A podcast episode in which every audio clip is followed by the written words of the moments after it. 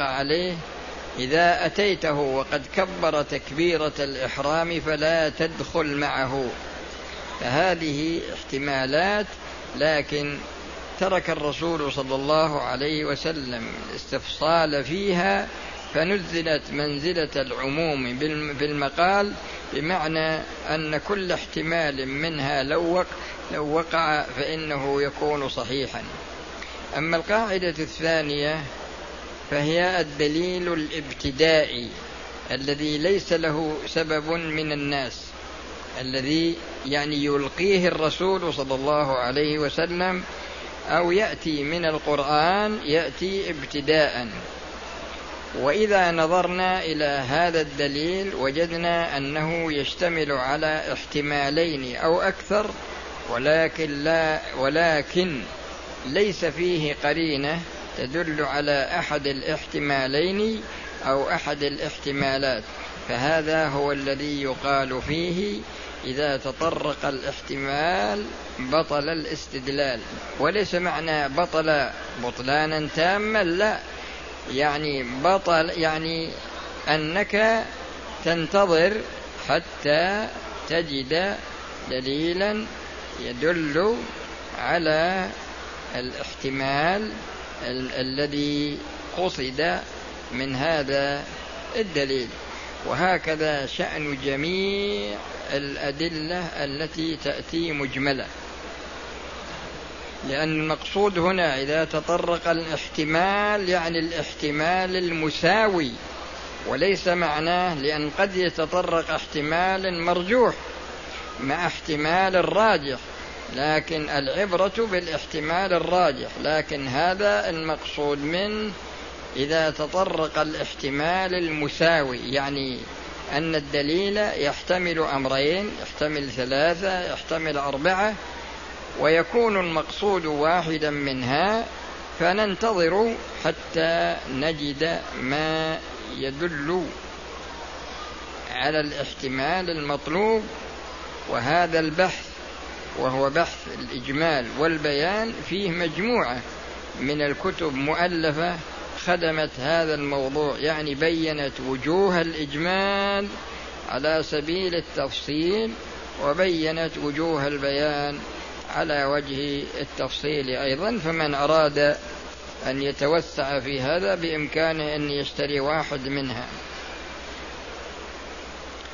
لو تعيدون لنا الواجب الموسع من جهة والمضيق من جهة. أنا ذكرت لكم أنه الحج فهو مضيق من جهة أنه لا يجوز للإنسان أن يحج حجتين في عام واحد فهو مضيق من هذا الوجه وموسع من وجه آخر من جهة أن وقته يتسع لفعله وزيادة. لكن هذه الزيادة ممنوع الإنسان أن يأتي ب يعني بحجة أخرى. هذا هو المقصود.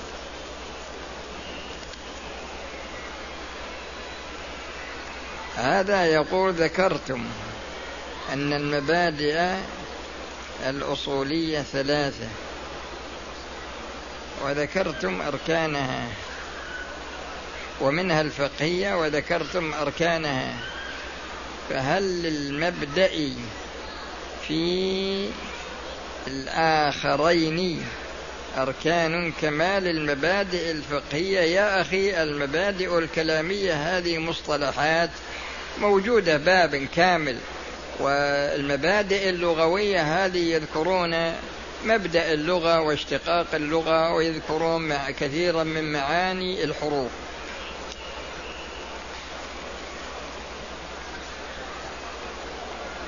وهذا يقول قرأت في بعض كتب الفقه أن إزالة النجاسة يكفي فيها بزوال عينها لأنها من باب التروك التي القصد منها إزالة عينها بغض النظر عن مزيلها. هذا يرجع إلى أن إزالة النجاسة هل هي من باب التعبد أم لا؟ فمن نظر إلى أن إزالتها بالماء من باب التعبد قال لا بد من استعمال الماء. ومن قال إن المقصود هو الإزالة بصرف النظر عن المزيل فإنها فإنها إذا أزيلت بأي مزيل عنها فإنها تكون طاهرة وهذا خلاف معروف. ما معنى هذا الكلام خاصة التعليل الذي وش التعليل الذي عليه سطر؟ وش التعليل الذي عليه سطر؟ ما معنى قلب الدين؟ قلب الدين يعني يصير تشتري لك من واحد سيارة إلى أجل سنة. ويوم تمت السنة ما عندك فلوس. قال بدينك سيارة ثانية علشان توفيني.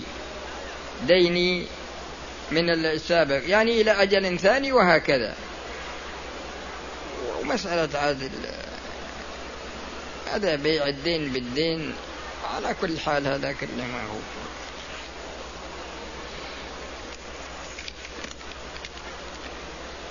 هذا يقول يمتلك شركة سيارات ليموزين والسيارات في ملكه وعنده ورشة تقوم بإصلاح أعطالها في نفس الشركة. يقوم صاحب الشركة بتأجيل السيارات بإيجار يومي قدره كذا.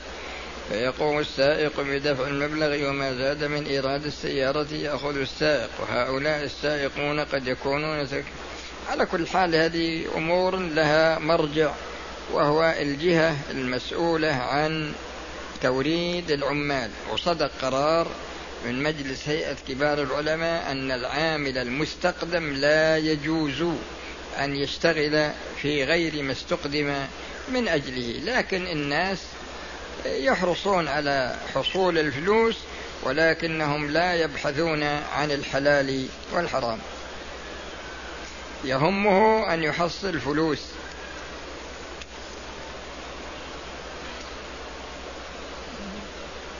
ماذا على المرأة الحامل إذا أدركت رمضان ولم تتر الصوم؟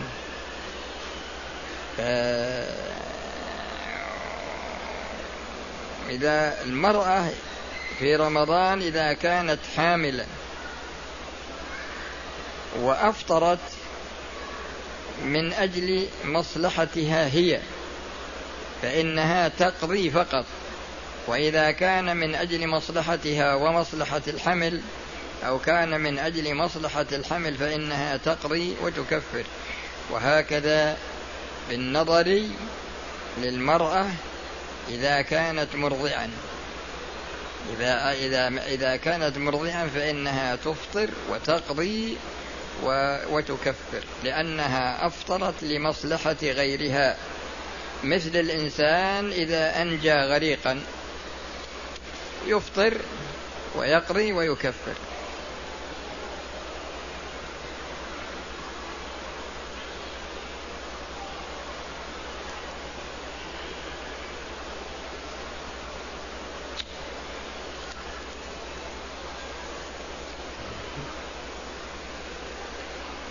وهذا ما حكم الذين يطوفون حول القبور. إذا الذين يطوفون حول القبور من رأى منهم أحد ويذبحون لهم.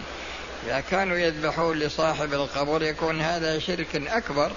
وإذا كانوا يدعونهم من دون الله يدعونهم لجلب نفع أو دفع ضر فهذا شرك أكبر. وإذا رآهم أحد فيجب عليه أن ينصحهم.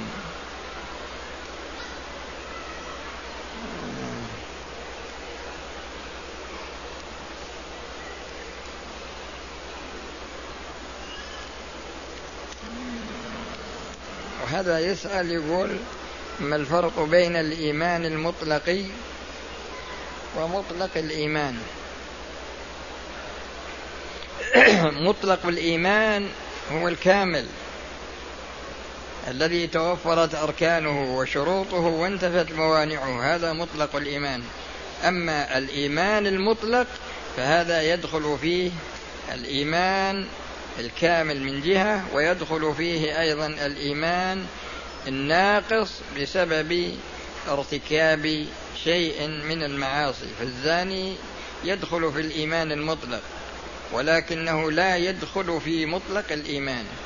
وهكذا بالنظر لشارب الخمر واللائط وما إلى ذلك.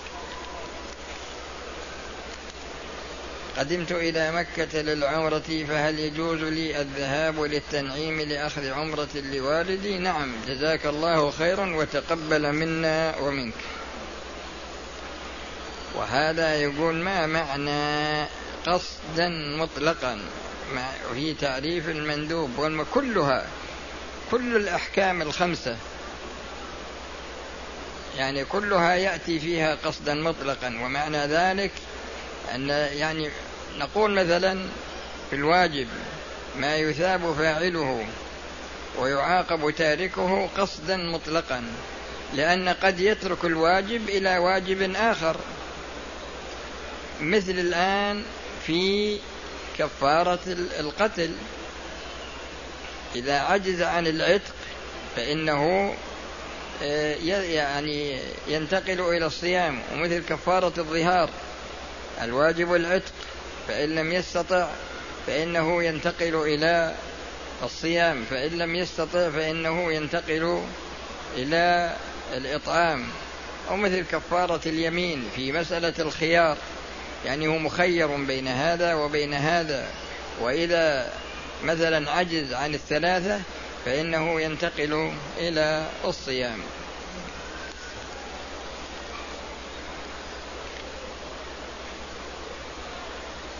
كيف يكون المكروه واجب؟ يكون المكروه واجبا إذا كان وسيلة من وسائل الواجب لأن لأن في قاعدة أخرى وهي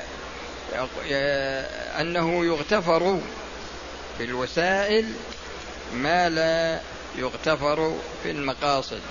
فقد تكون الوسيلة في حد ذاتها مكروهة لكن تنقلب إلى واجبة بالنظر إلى أنها أن هذا الواجب لا يمكن أن يؤدى إلا باستخدام هذه الوسيلة.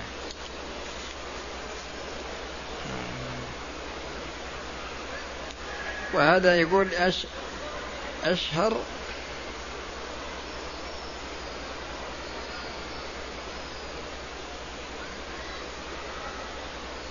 والله ما أدري وش هذا الكلام.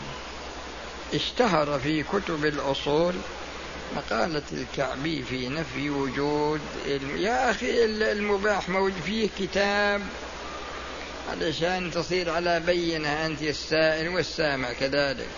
في كتاب في الإباحة يمكنه تسعمائة صفحة تشتريه من السوق إن شاء الله.